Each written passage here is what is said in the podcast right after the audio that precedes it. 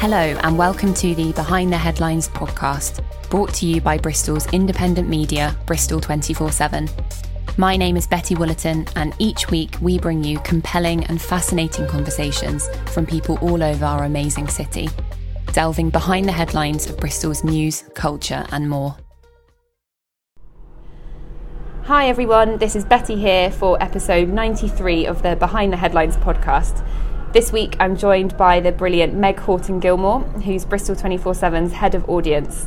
Meg, how's your week been? Tell us what you've been up to. Hello. Um, I can't believe we're on episode 93. My goodness, we will have to plan something exciting for 100. Um, but my week has been pretty good, thank you. I mean, it's only Tuesday, so anything could happen. But um, at the weekend, I was at the Planet Local Summit uh, at the Tobacco Factory, which was very exciting. I did a speech, um, which was terrifying, but it seemed to go down fairly well, so that was nice. And uh, on Monday, I had a career highlight. I was asked to be the judge of the Prime Minister's Staff Bake Off and it really just doesn't get better than that. Somebody had made a savoury Colin the Caterpillar sausage roll, which was honestly terrifying to look at, but delicious to eat. So um, yeah, my week's going well, thank you. How is your week going? Yeah, it's been good. Um, I want to know more about this cake bit competition or pie competition. Who won? Uh, it was the it was the meat Colin that won because nice. it was just it was ingenious and it tasted delicious. It was style and substance, which is so rare. Mm-hmm. But yeah, there were some very good entries, so I was very honoured to be the judge of that. Yeah. What but um, what have we got coming up on the podcast this week? What would you like to chat about? So before I get onto that, I do think I should just say the setup that Meg and I have right now. um, so we are currently in the garden of Future Leap, the sustainable co-working space that we are based in. Um, but we have got our coats over our heads um, just for sound quality reasons. So yes, it's quite amusing. This is the new wave of guerrilla podcasting. It is coat over your head podcasting. Yeah, yeah. If anybody comes into the garden and sees us, they're going to think we are so weird. um, but anyway, yeah. So coming up on the podcast. Um, so this week it's been all about strikes really so far. So I went to one at UWE up in Frenchay the other day where I spoke to some support staff who were striking. And then the next day I went down to the BRI where radiographers were on the picket line. So in this podcast episode, we're going to hear from a radiographer on why they are fighting for better pay. Um, but before that, we've got our fab work experience, George, talking to the artist behind a huge new mural featuring some much loved faces. I'm joined by Lorna and Dave. Um, so, this is the mural in uh, Cabot Circus, Quakers Friars. And tell us, for, for me and for our viewers, what exactly are we looking at right now? Well, we are looking at a very, very big 11 and a half metre tall mural on Quakers Lane, which is in Cabot Circus, just off Broadmead, of lots of the classic, the greats of Aardman characters. Wallace and Gromit, Ginger, Babs, Shaun the Sheep, Morph is in there, and lots of Bristol landmarks as well and I've got Lorna with me, who is instrumental in bringing this together. Oh, stop! Over to you. stop. I mean, Dave says that. I merely just kind of sketched an initial concept out. So it was a conversation between the marketing team at Aardman and the live events team, saying we really want to do a collaboration with Cabot Circus and Upfest, where we include a, a, graffiti artist or you know someone that can come down, paint a mural full of our characters. So uh, having chatted with them, I just sketched up an initial kind of idea and concept of how to get all of our characters in one place together and how to bring them together, make them look energetic and colourful and fun. And then I just kind of uh, handed over a piece of paper to Dave essentially and was like, off you go, two weeks. Let's do this. So there you go. um, what was the decision making behind this location? What made you, or what made the people you collaborated with decide this particular location? I think uh, Cabot Circus highlighted this area, a great big blank wall, uh, but also helpfully above some signage that just says Bristol, and we've added Made in, so it now says Made in Bristol, which just sums up really what Aardman do, creativity in Bristol, bringing bringing all of that together in their model making, the films, animations. So it sort of sums it up all in one Yeah, I couldn't agree. You know, Bristol's really known for its like art and culture. Um, one of the big uh, questions I have is how did you do it? Like it's like you said, it's really tall. It's 11.5 meters. Um, what was the process like of just you know what materials did you use? How, what was like what was just the process of creating it? Yeah, so we, we as, as Lorna said, two weeks of painting, one very, very big scissor lift, and myself and a small team of brilliant Bristol creatives painting with me. So whenever I do a mural job, I rope in some good friends, other illustrators, other mural painters. So I had David McMillan on the team, Jess Knight, Sarah Dowling, and Tanith Gold, who are all just wonderful creatives and artists in their own right, just doing amazing things. Like Tanith's part of the Bristol Mural Collective. Um, so it's just so fantastic to have those people with you by your side, helping get all that paint on the wall, gridding it up, making it work. And how did you find the process, Lorna? I mean, I found the process kind of quite hands off for the actual painting side of it, but I just think that the way that it's come together, just from, you know, an idea that I had to suddenly seeing it here in real life on this massive wall, it's just, uh, it's just been an, an amazing experience. And I also love just being here and just seeing the amount of people walking past this wall and smiling and just absolutely loving it and standing underneath the rainbow for a selfie moment. It's just the perfect little uh, kind of Easter egg, I suppose, to this area as well because it's quite hidden. So you're just sort of walking through the centre and then bam, you just see this colour and just Yeah. draws your eye. in, yeah, yeah, it's so 100%. good. Love it. Yeah, and what was the aim of this mural? Like, is that what you wanted people to do? Wanted to come past, wanted to smile, and just know what was the the main reason behind this? Yeah, definitely. It was because we've got, you know, Bristol and Aardman.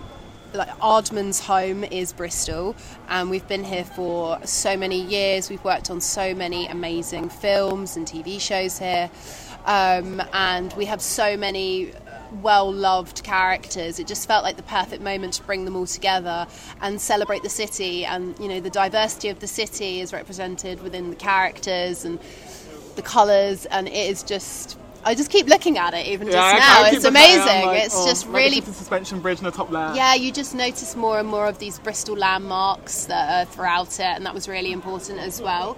Um, and I also thought it was very important to include the uh, the rings for the hospital, um, which is a nod to the Children's Hospital and the relationship that Aardman have with the Grand Appeal charity.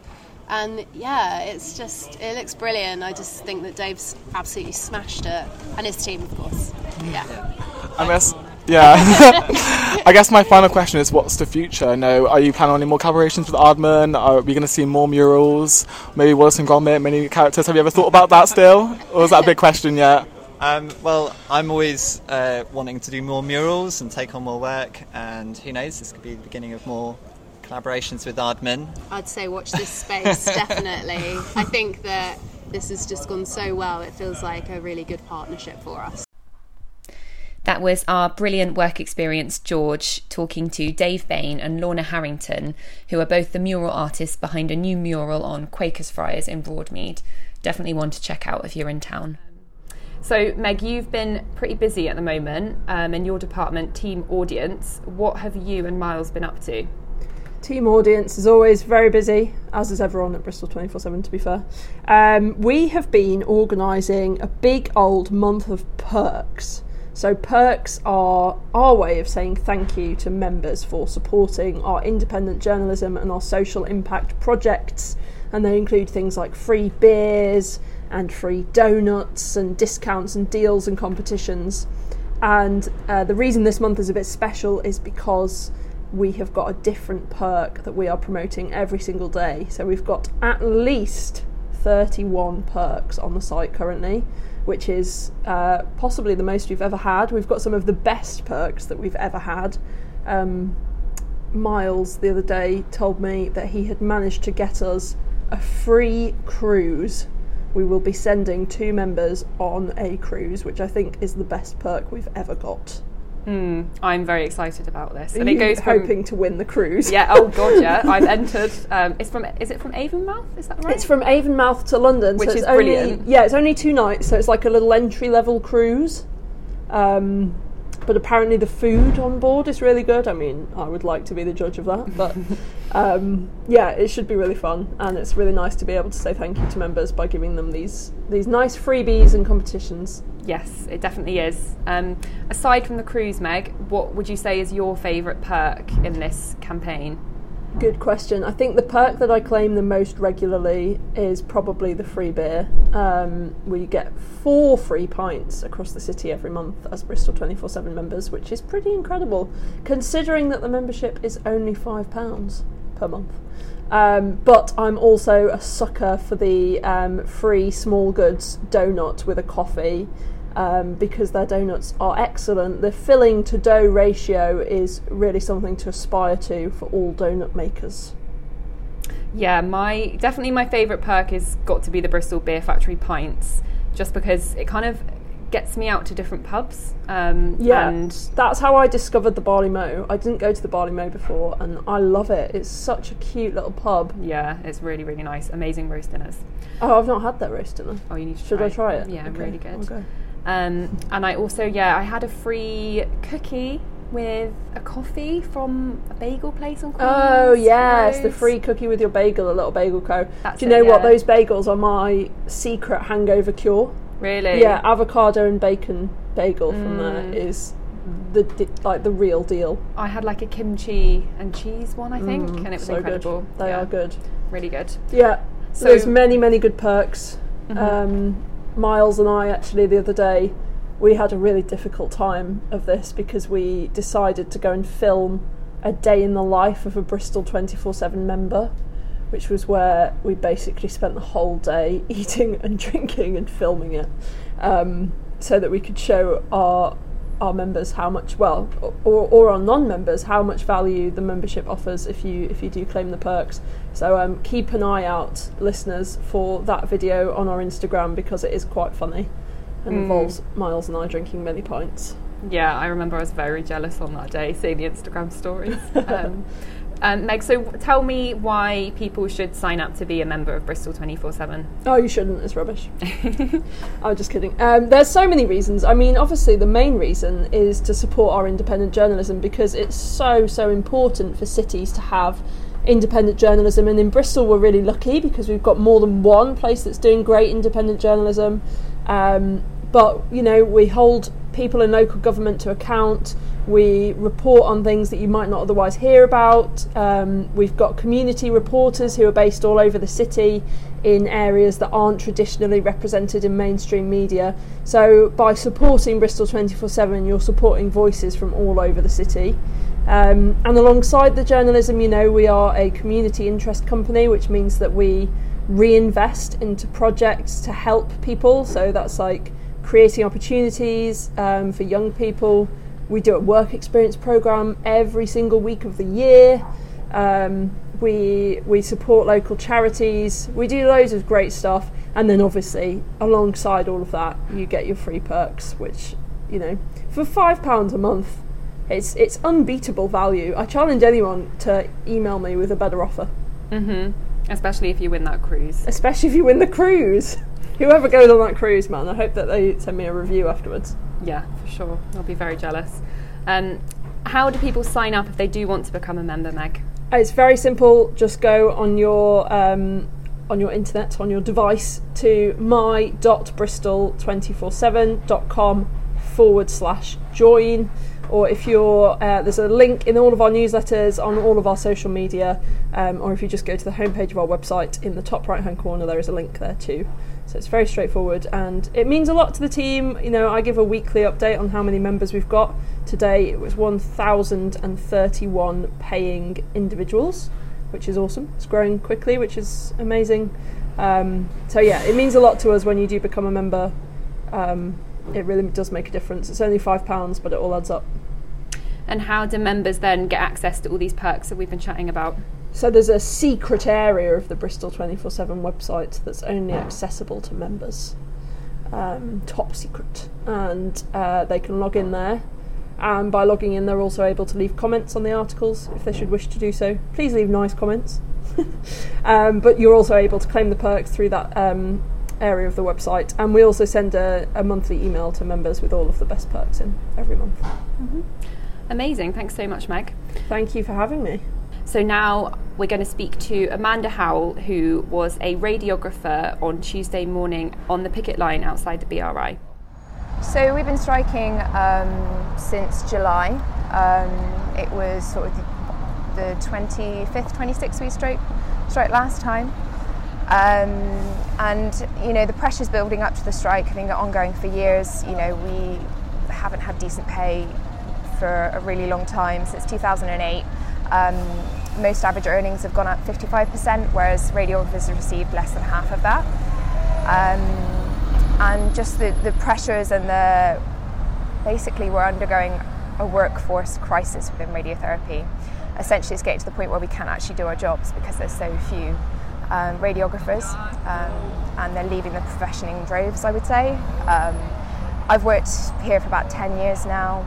Normally, it's leaving for jobs in the private sector, say, for better pay. Now, it's leaving for jobs that are less stressful or complete change in careers, like becoming a veterinary nurse, um, working for the tax office, uh, going off to do agency as well is quite common at the moment because basically the, the pay that we're getting is not equating um, to the work that we are doing and the high levels of care that we want to provide. Because at the end of the day, we really care about patients.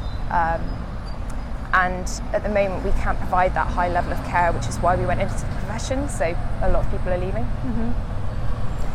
Yeah, so can you so why did you go into the profession originally and, and how does kind of the reality match with the expectations that you had before? Okay, so like a lot of people, just to go back to sort of what I do, because I know that um, radiotherapy is quite underpublicised, so people don't actually know what we do. We actually treat uh, cancer patients with um, high energy X ray photons, um, and we're involved in sort of 40% of cancer cures.